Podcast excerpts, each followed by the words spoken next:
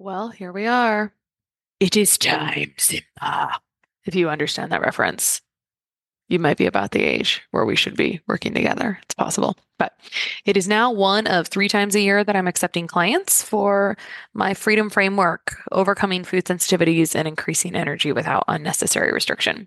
My goal for my one-on-one clients is to take them through frameworks and explore tools for achieving 50, 80, 90% of their goals in just a few months and show them how to continue to heal on their own so they don't need me anymore. Honestly, I think we're doing great one-on-one work here, helping women that would otherwise be falling through the cracks, thinking that they're just aging, that they're just moms, that they just, and it may be true, that they just have stress, when really those stress hormones and their other core systems just really need some serious support and some serious love to serve them for years to come without symptoms. So if you'd like to clear inflammation, eczema, food sensitivities, or improve energy and brain clarity, I'd love to chat with you. You can book a call with me at kristabigler.com/FSS, kristabigler.com/FSS, and that link will be in the show notes.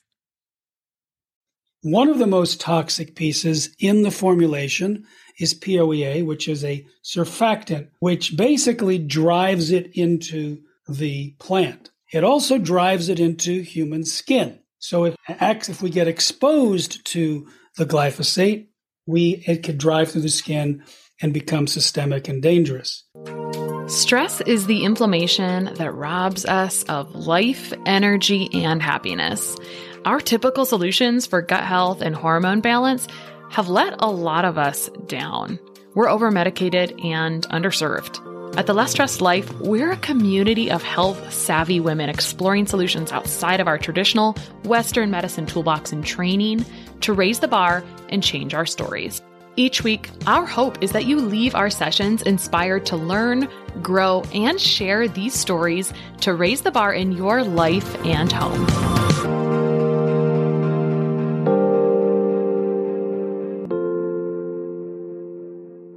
All right, today on The Less Stressed Life, I have Jeffrey Smith, who's an international best-selling author, award-winning filmmaker, and is the leading spokesperson on the health dangers of genetically modified organisms.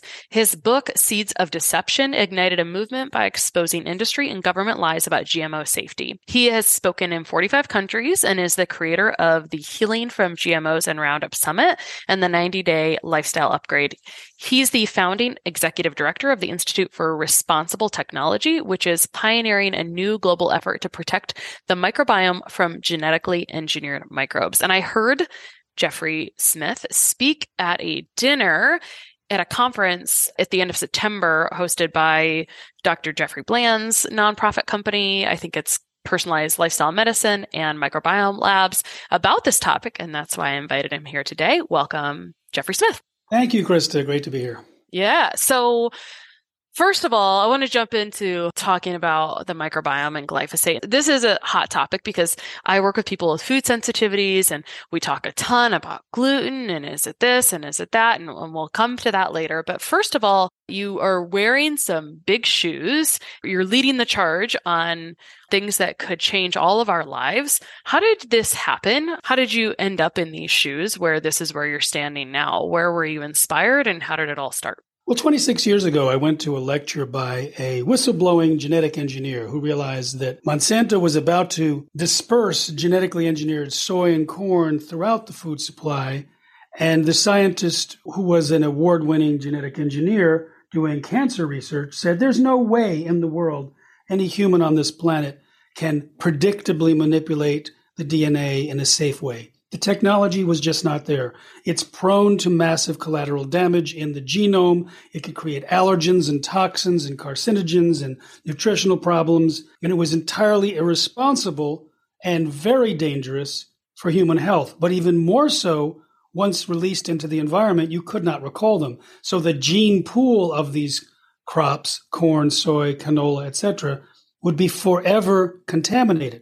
So when I heard this, I realized this is an A+ priority issue that hardly anyone knew about. And my background was in strategic communications, education, marketing. And I realized we needed to get things happening. We needed to get this information to the right people. So I figured I'd chip in for a little while.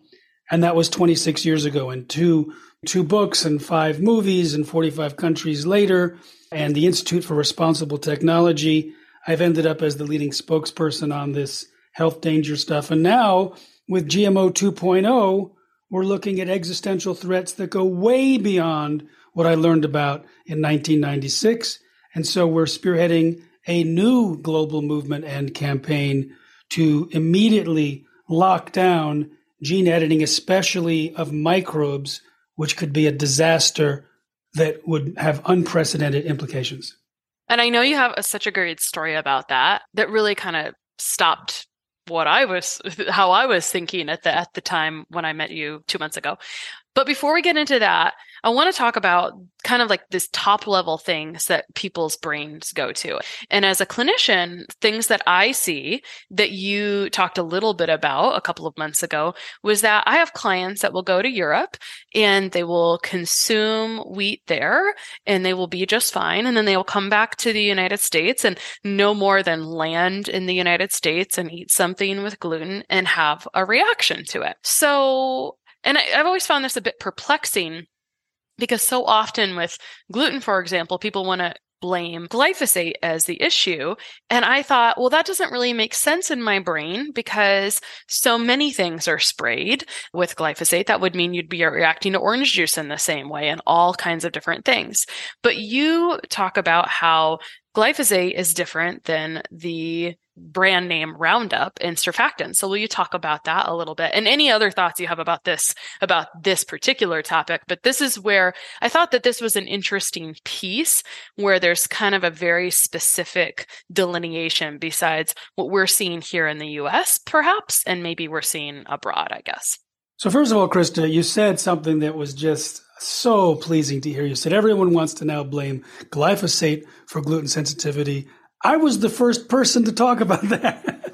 It was 10 years ago or 11 years ago where I raised the issue that GMOs and Roundup sprayed on GMOs was a likely promoter of the explosion of gluten sensitivity in the United States. So what I want to say is there's really 3 things going on here.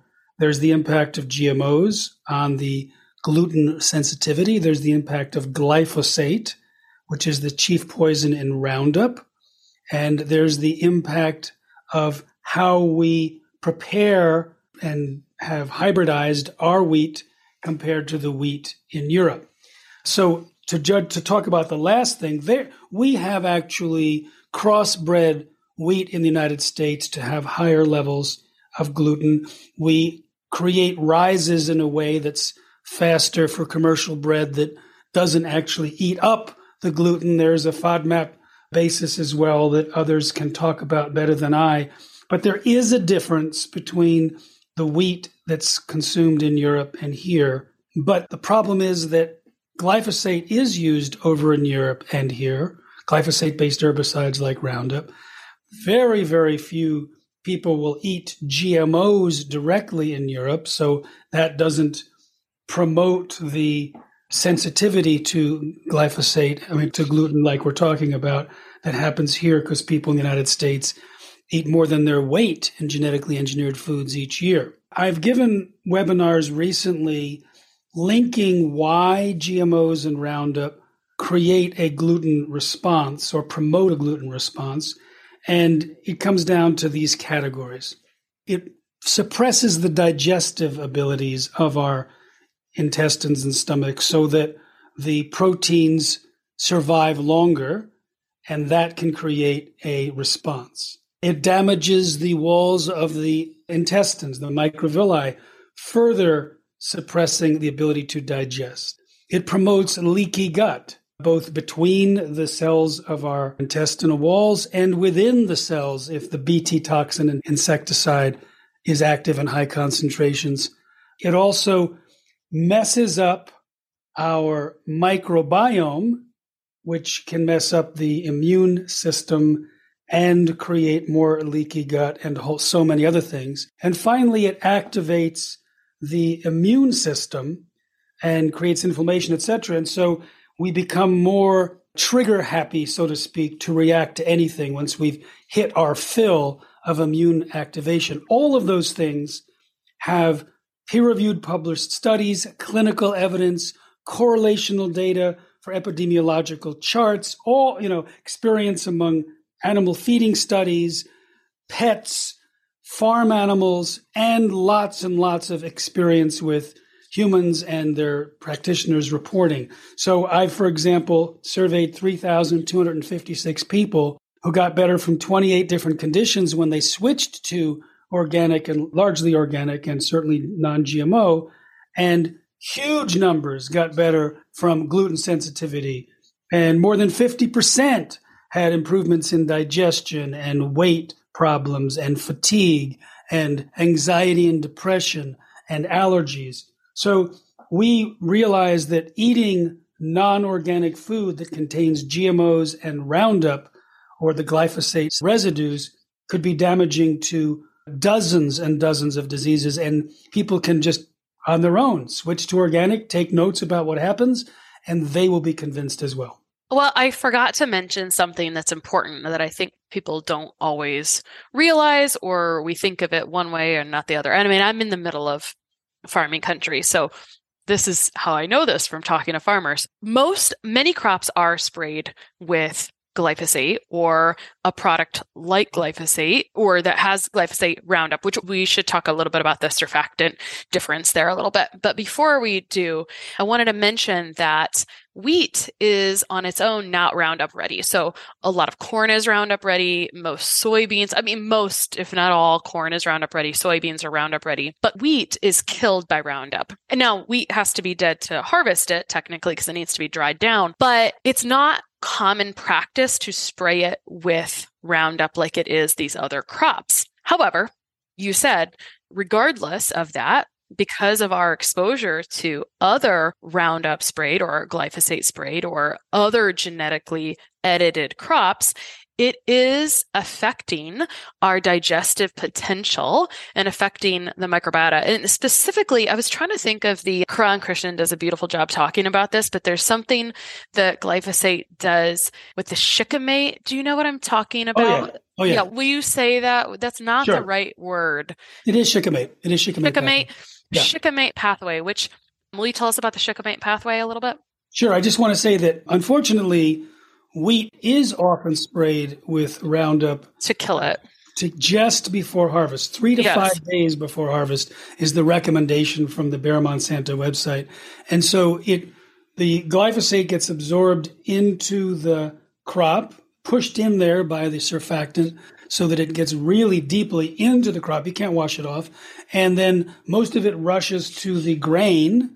The grains also, because it's dying, it's like the parent says, quick, protect the next generation, make sure they survive. And so it sends energy into ripening the grains, and then it gets harvested, and the wheat in this United States has a lot of glyphosate in it. Same with the oats and chickpeas and mung beans and lentils and so many things. If you go to responsibletechnology.org, which is the website for our Institute for Responsible Technology, we have a glyphosate residue database.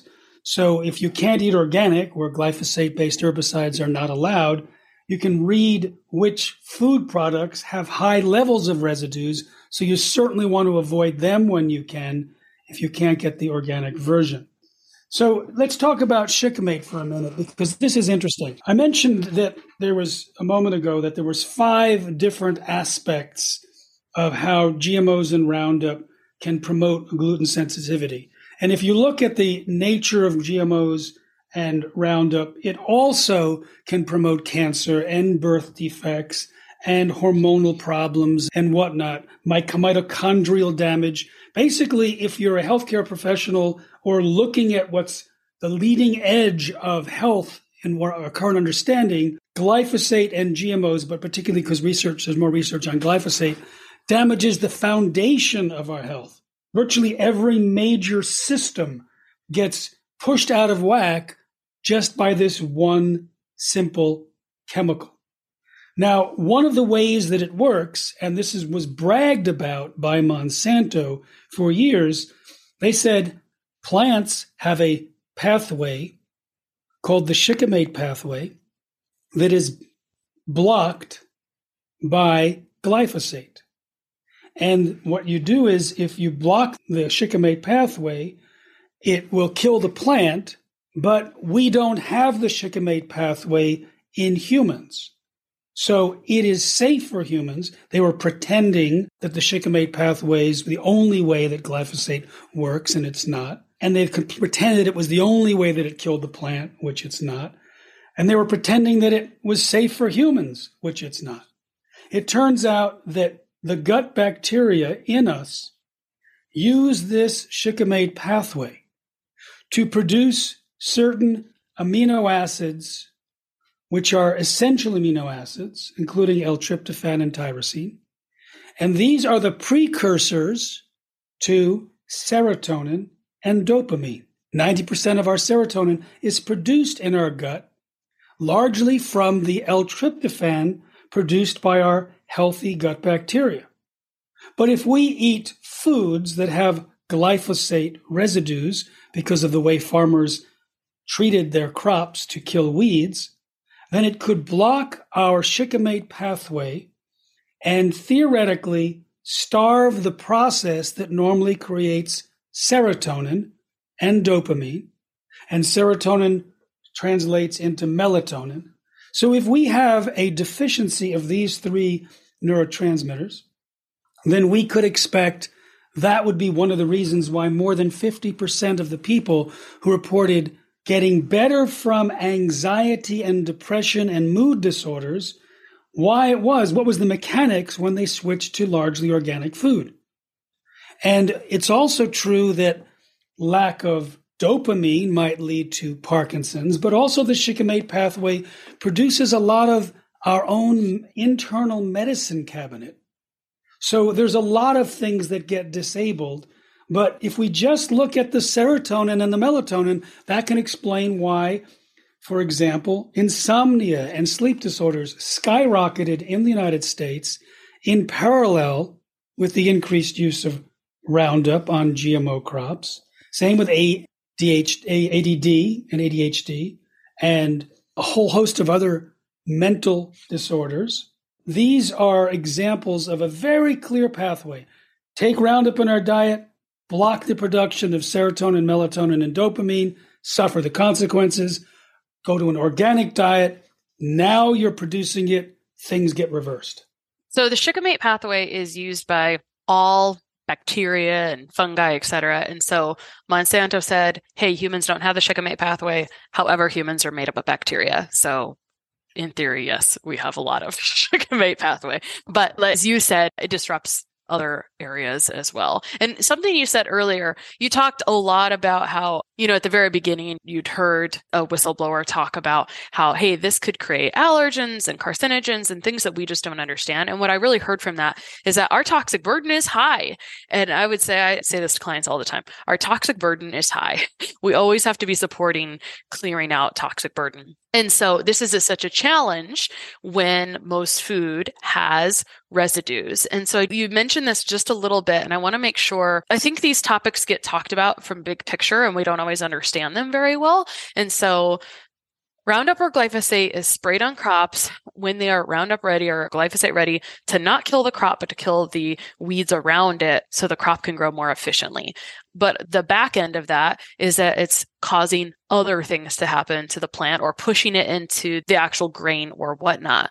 I know we kind of started here, but I don't think we've really fully explored it. Will you talk a little bit about the difference between surfactant, what happens when there's surfactant present in Roundup, and how is it that surfactant-based glyphosate is not accepted in the other parts of the world, or that we just have a higher percentage of it in the US? Can we talk a little bit more about that? Sure. When you just put glyphosate on a plant, it's not going to have a big impact because it may not get through the walls of the leaves and the stems. And just so you know, glyphosate was originally patented as a descaler to clean industrial boilers and pipes.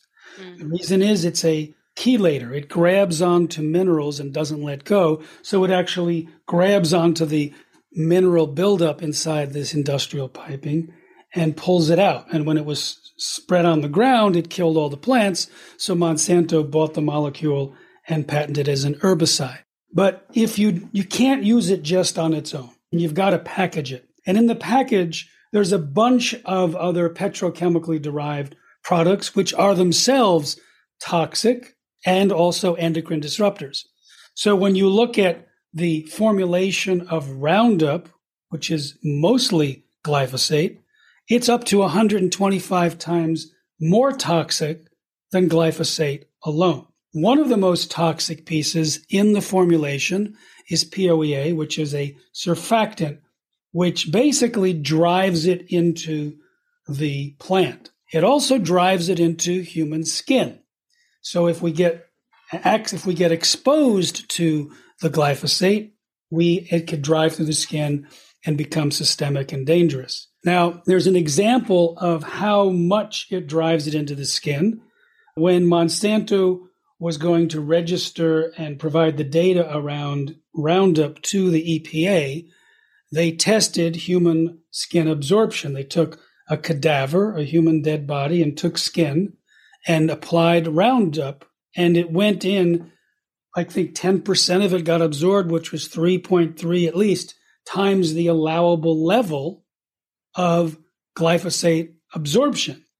So they did what I call typical Monsanto science, and I've exposed it for 2 decades, how they rig their research and cover up problems and hide it from the world. They took new human skin and baked it in an oven. And you know what happens when you bake meat, it gets very tough. But that wasn't tough enough. They then took this tough, over-baked human skin and put it in a freezer and froze it. Then they applied the Roundup to this frozen, baked human skin, and hardly any was absorbed. And those were the numbers that they reported to the EPA, never telling the EPA that it was not normal skin, but rigged research to force the conclusion of safety.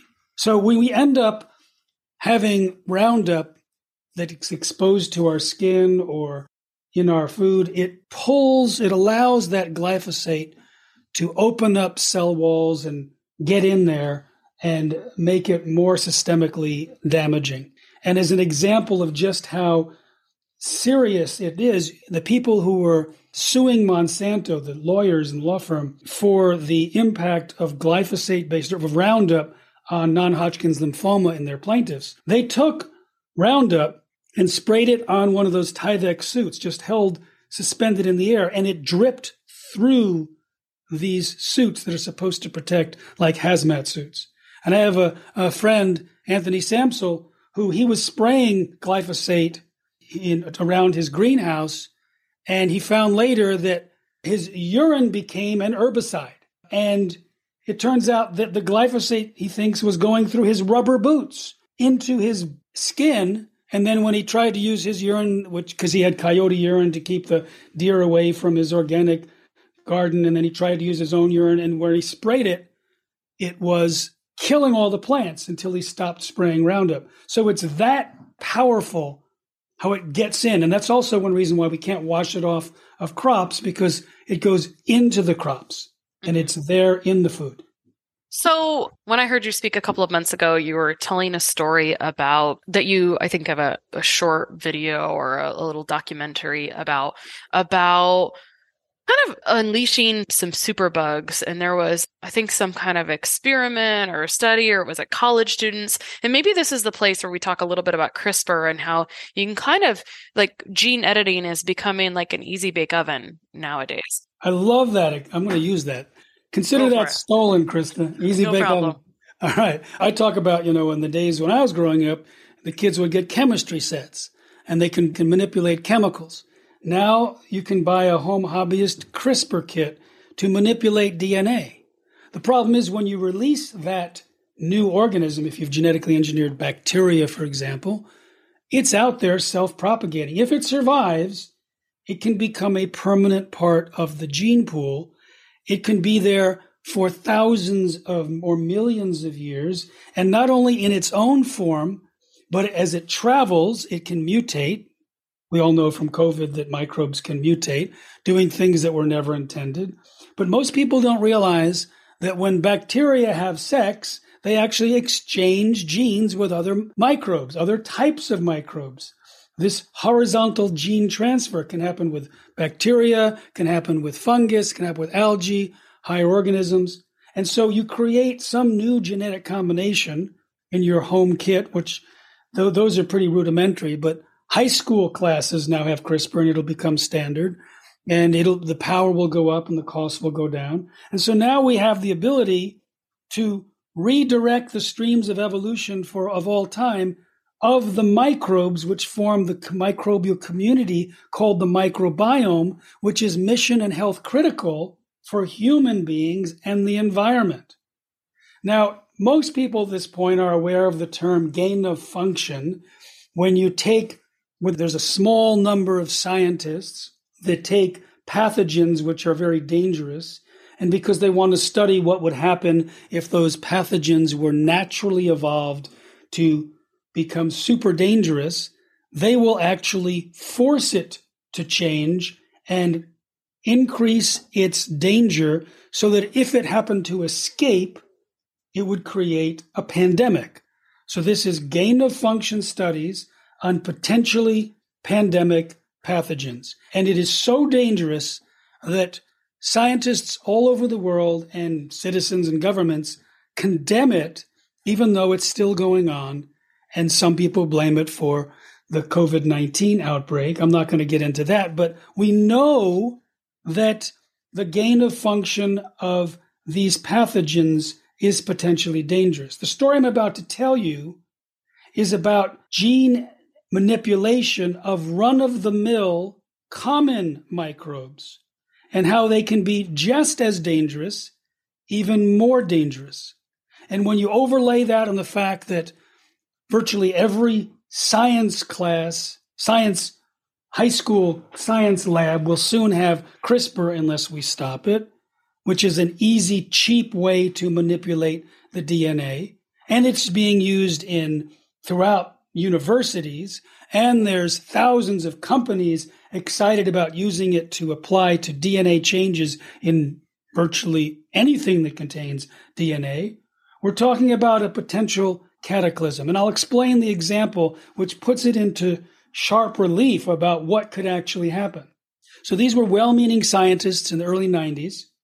They wanted to provide a way to help farmers make more money and stop burning the crop residues.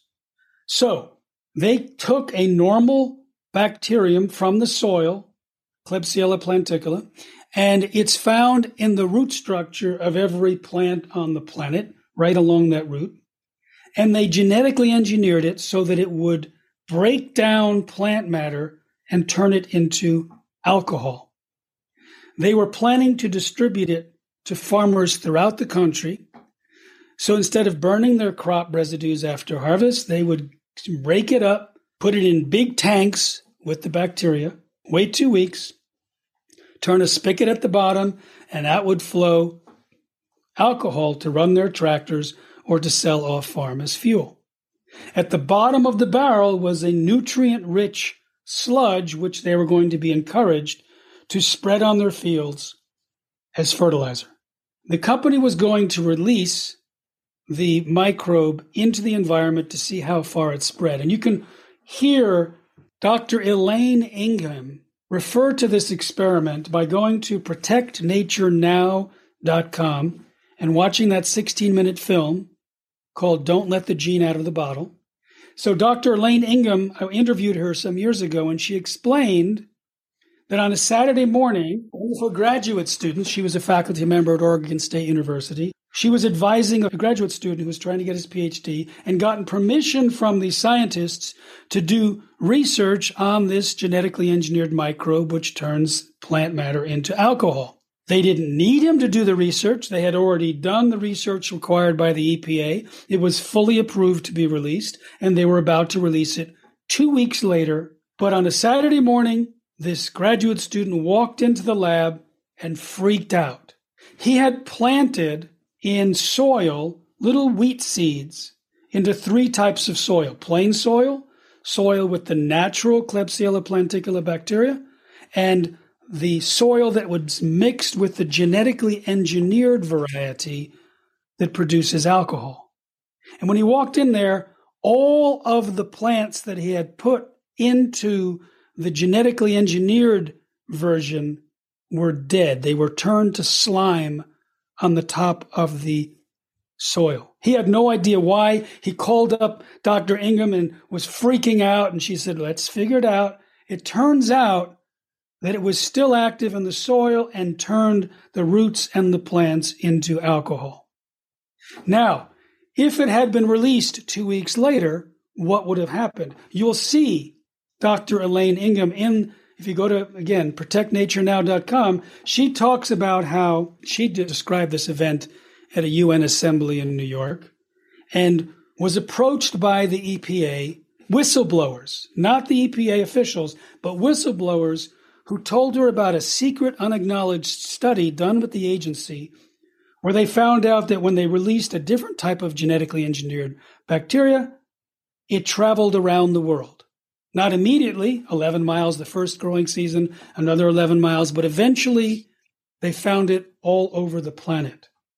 And I asked Dr. Ingham, what would happen if this alcohol-creating bacteria had been released 2 weeks later after her, because it was stopped. Once this experiment happened, it stopped. And it depends on a number of things, but imagine for a moment that it killed off its natural counterpart, which dies in the presence of alcohol, and took over that niche, which is at the roots of all the plants all over the world. I asked Dr. Elaine Ingham, and you can watch, and she says it could have ended terrestrial plant life. Now, I want to say that we don't know if it would, but we don't want to release it to find out. And I want to remind you that this was a common, everyday, run-of-the-mill bacterium that is found all over the planet that was genetically engineered with good intentions that could theoretically have helped farmers and the environment because they didn't have to burn their crops and their economy, and yet it could have created a cataclysm far worse than COVID-19, far worse than so many of the potential gain-of-function experiments that we're trying to stop. So our Institute for Responsible Technology is spearheading a new global movement to create the laws so that some high school student buying mail-order CRISPR sequences from one company and genetic and microbes from another, because there's millions of possible combinations, doesn't accidentally release a microbe that causes a cataclysm. The government has no law to prevent what I just described happening in a high school classroom. We want governments all over the world to prevent it. So when you go to Protect Nature Now, please not only sign up to receive information, but please make a donation, and ideally recurring donations, so we know what's coming each month, because we have to grow a global movement quickly. We were the spearheading group that pioneered the global non-GMO movement, so now half of the world's population believes that GMO foods are unsafe. Now we have to start another movement, but not just to convince consumers, to create new laws, so it's actually very expensive, and we're in a rush. So I want to make that pitch so that we can do our job and protect all living beings and future generations. Mm-hmm. Where was this? Where was Dr. Ingham's lab? She was in Oregon State University. I was just thinking about how many times this probably could have almost happened since then, right? Well, you'll see, if you go to the film, you'll see another bacterium that was almost released that might have altered weather patterns. And I mean, those permanently, you know, it's like, you know, the biotech advocates tend to more than just skew their research experiments like Monsanto did. They'll create arguments that are so unscientific, but they have all these echo chambers of front groups and paid scientists so that they all say the same thing and try and drown out the real scientists' concerns. So they may try and create an argument, oh, it's never happening, it's fear-mongering, but actually it is a theoretical possibility that the microbes I'm talking about could have altered weather patterns or ended terrestrial plant life, or at least had a significant impact on the environment. Now, we know from invasive species, they released 24 rabbits in 1859 in Australia. By the 1920s, there was over 10 billion rabbits because rabbits multiply like rabbits. But you can get more than 10 billion cells of bacteria in a few hours. And not only that, you're not just changing one species, but once you release it, that genetic construct could end up in thousands of other types of microbes. And now they're traveling and spreading it to other microbes, and they're spreading it to other microbes and possibly into plants, etc. And so you're changing the nature of nature. I hope that your listeners know how important the microbiome is. Slight changes in our microbiome are associated with about 80% of human diseases, and the microbiome in the soil is being relied upon now by those wanting to reverse climate change to draw down carbon. If we start releasing new microbes out there, we could prevent the ability to get healthy inside of us and also prevent the ability to draw down carbon and out of the atmosphere. All these things and so much more are at risk. Thanks for sharing about what your, I think, the Institute of Responsible Technology's main objective is, which is now trying to help create, I mean, this is a long journey, right? But to create, and like you said, you're on a fast timeline. So you're, so I feel like money is always the answer sometimes to those things, but you're trying to create laws, boundaries around what can be done with, you know, easy bake oven type of genetic modification. And I have to say that there was an interesting opportunity on September 12th. President Biden signed an executive order basically telling the entire executive branch to promote biotechnology. And more than a dozen departments and agencies within the executive branch are required to submit documentation or plans to the White House in terms of how they're going to promote biotech, but they're also charged with biosafety. And we have been a leading voice in biosafety, and we're the ones gathering scientific information and evidence about this and other problems related to gene editing. So we have a window. We have a window to move this whole issue onto the world stage, not just in the U.S. government, but around the world right now. So we're trying to get, basically sound the alarm so that everyone realizes that humanity has now come to that inevitable time in our evolution where we can damage biological evolution completely inadvertently, but completely easily. With CRISPR kits you can buy for less than $200, but the more sophisticated and flexible ones, only $2,000. And that's enough to redirect the streams of evolution for all time. And this new power requires new responsibility, and that all future generations and all living beings are in fact looking to us. So this has to be a very big deal because so many people are trained, especially scientists, to look at their narrow area of interest. Very few look at the big picture, and that's the reason so often why new technology bites us, ultimately, because they're not looking at the big picture. We don't want to release it and find out that we've been narrow-minded. We want to put the laws into place quickly, very quickly, with international treaties and domestic laws, even local laws, so that we lock this down right away. So we've got some serious toxic burden. We've talked about CRISPR. We've talked about gene editing. We've talked about glyphosate, gluten, surfactants. We've talked about Protect Nature Now, which is the 16-minute video, which kind of expounds upon the story that you told us, plus some other stories that kind of encapsulates a little bit your current mission with some story. Is that right? Mm-hmm. And there's one thing we haven't discussed that I'll mention briefly. CRISPR is very in the news these days, and a lot of scientists believe that it will eventually be used to cure disease by fixing a defect in the genome of a human. But as they've tried it, there's so many unpredicted outcomes of the genetic engineering process that it's actually killed people. Now, the agricultural biotechnologists ignore a lot of the things that can go wrong, and things go wrong in quite a big way. When CRISPR was applied to human embryo cells in 3 different studies, the prominent journal Nature described the output as chromosomal mayhem. And yet the agricultural industry is ignoring those side effects, ignoring the fact that the crops that they're creating from CRISPR and other gene editing techniques could kill people or cause allergic reactions or increase our toxic load.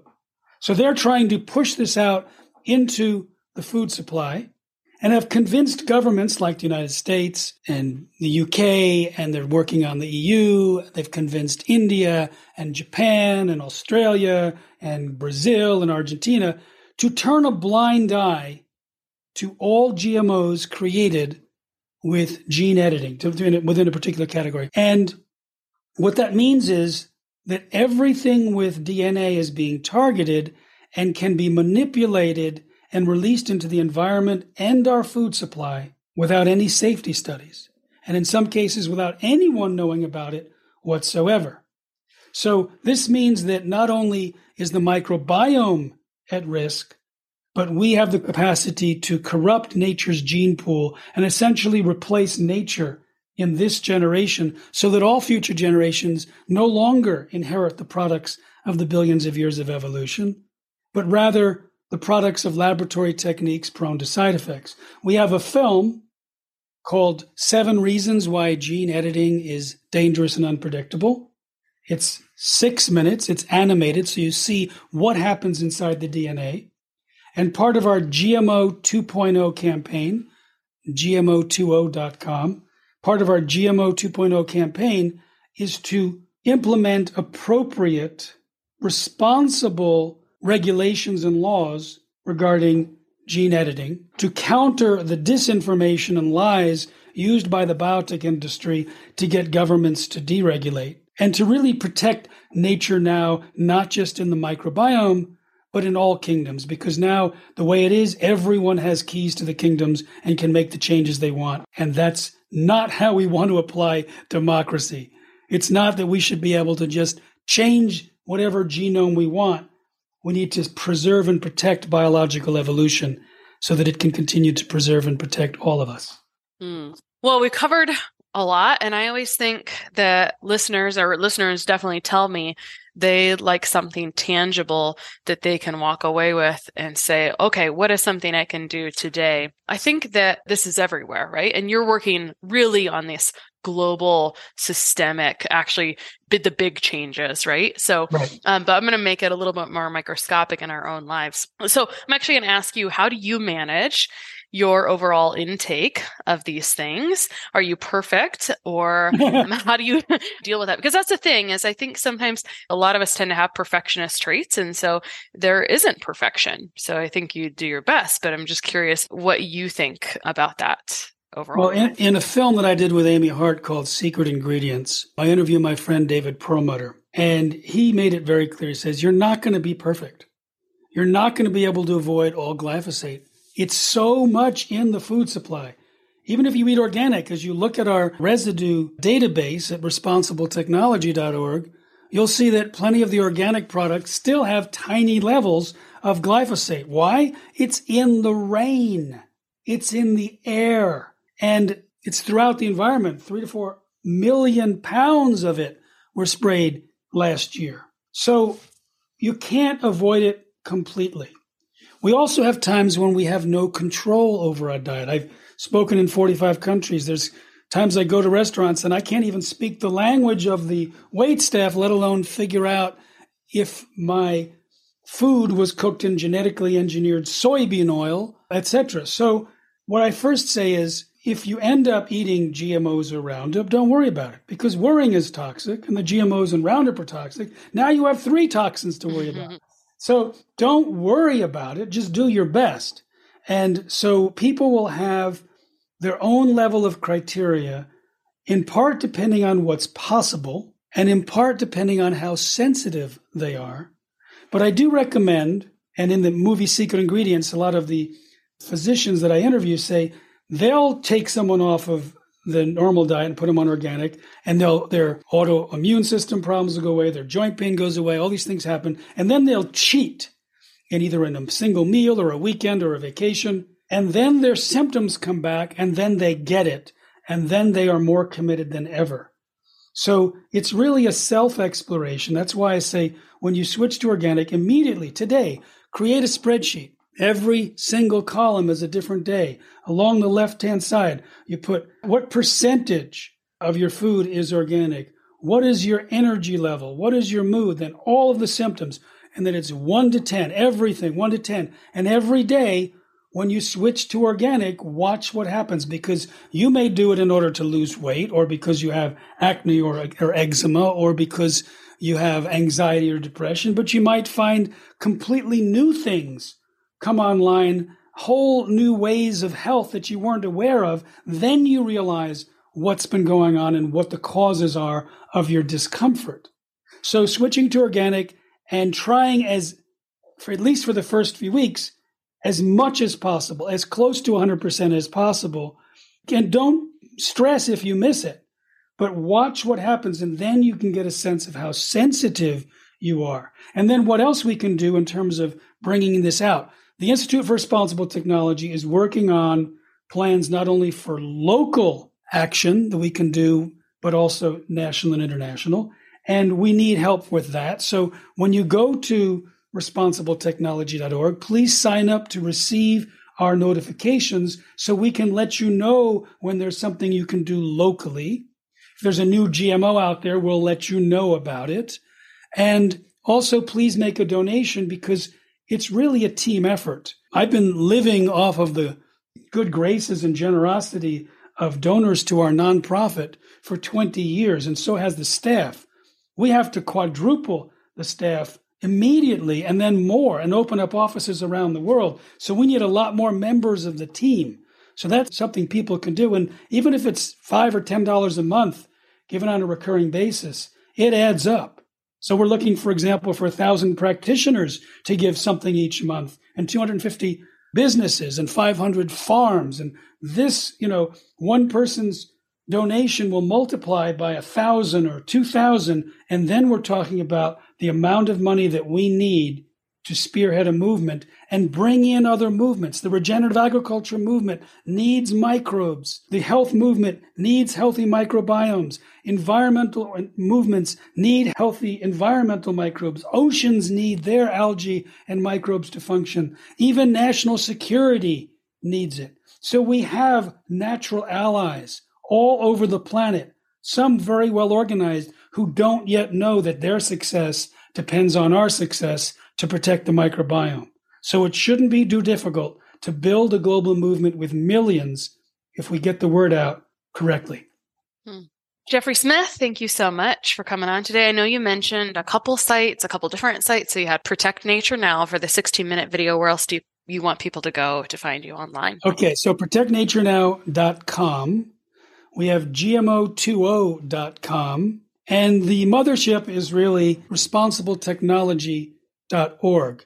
If you go to jeffreysmith.org, then you'll get links to them all, plus some of the online courses that I have, the film I talked about, Secret Ingredients, the 90-Day Lifestyle Upgrade to help people switch to organic, the Healing from GMOs and Roundup Summit in terms of how to extra cleanse and rebuild and repair your body, things like that. So jeffreysmith.org can be the portal for a lot of these other locations.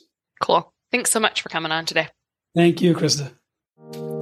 Sharing and reviewing this podcast is the best way to help us succeed with our mission to help integrate the best of East and West and empower you to raise the bar on your health story. Just go to reviewthispodcast.com/less-stressed-life. That's reviewthispodcast.com/less-stressed-life. And you'll be taken directly to a page where you can insert your review and hit post.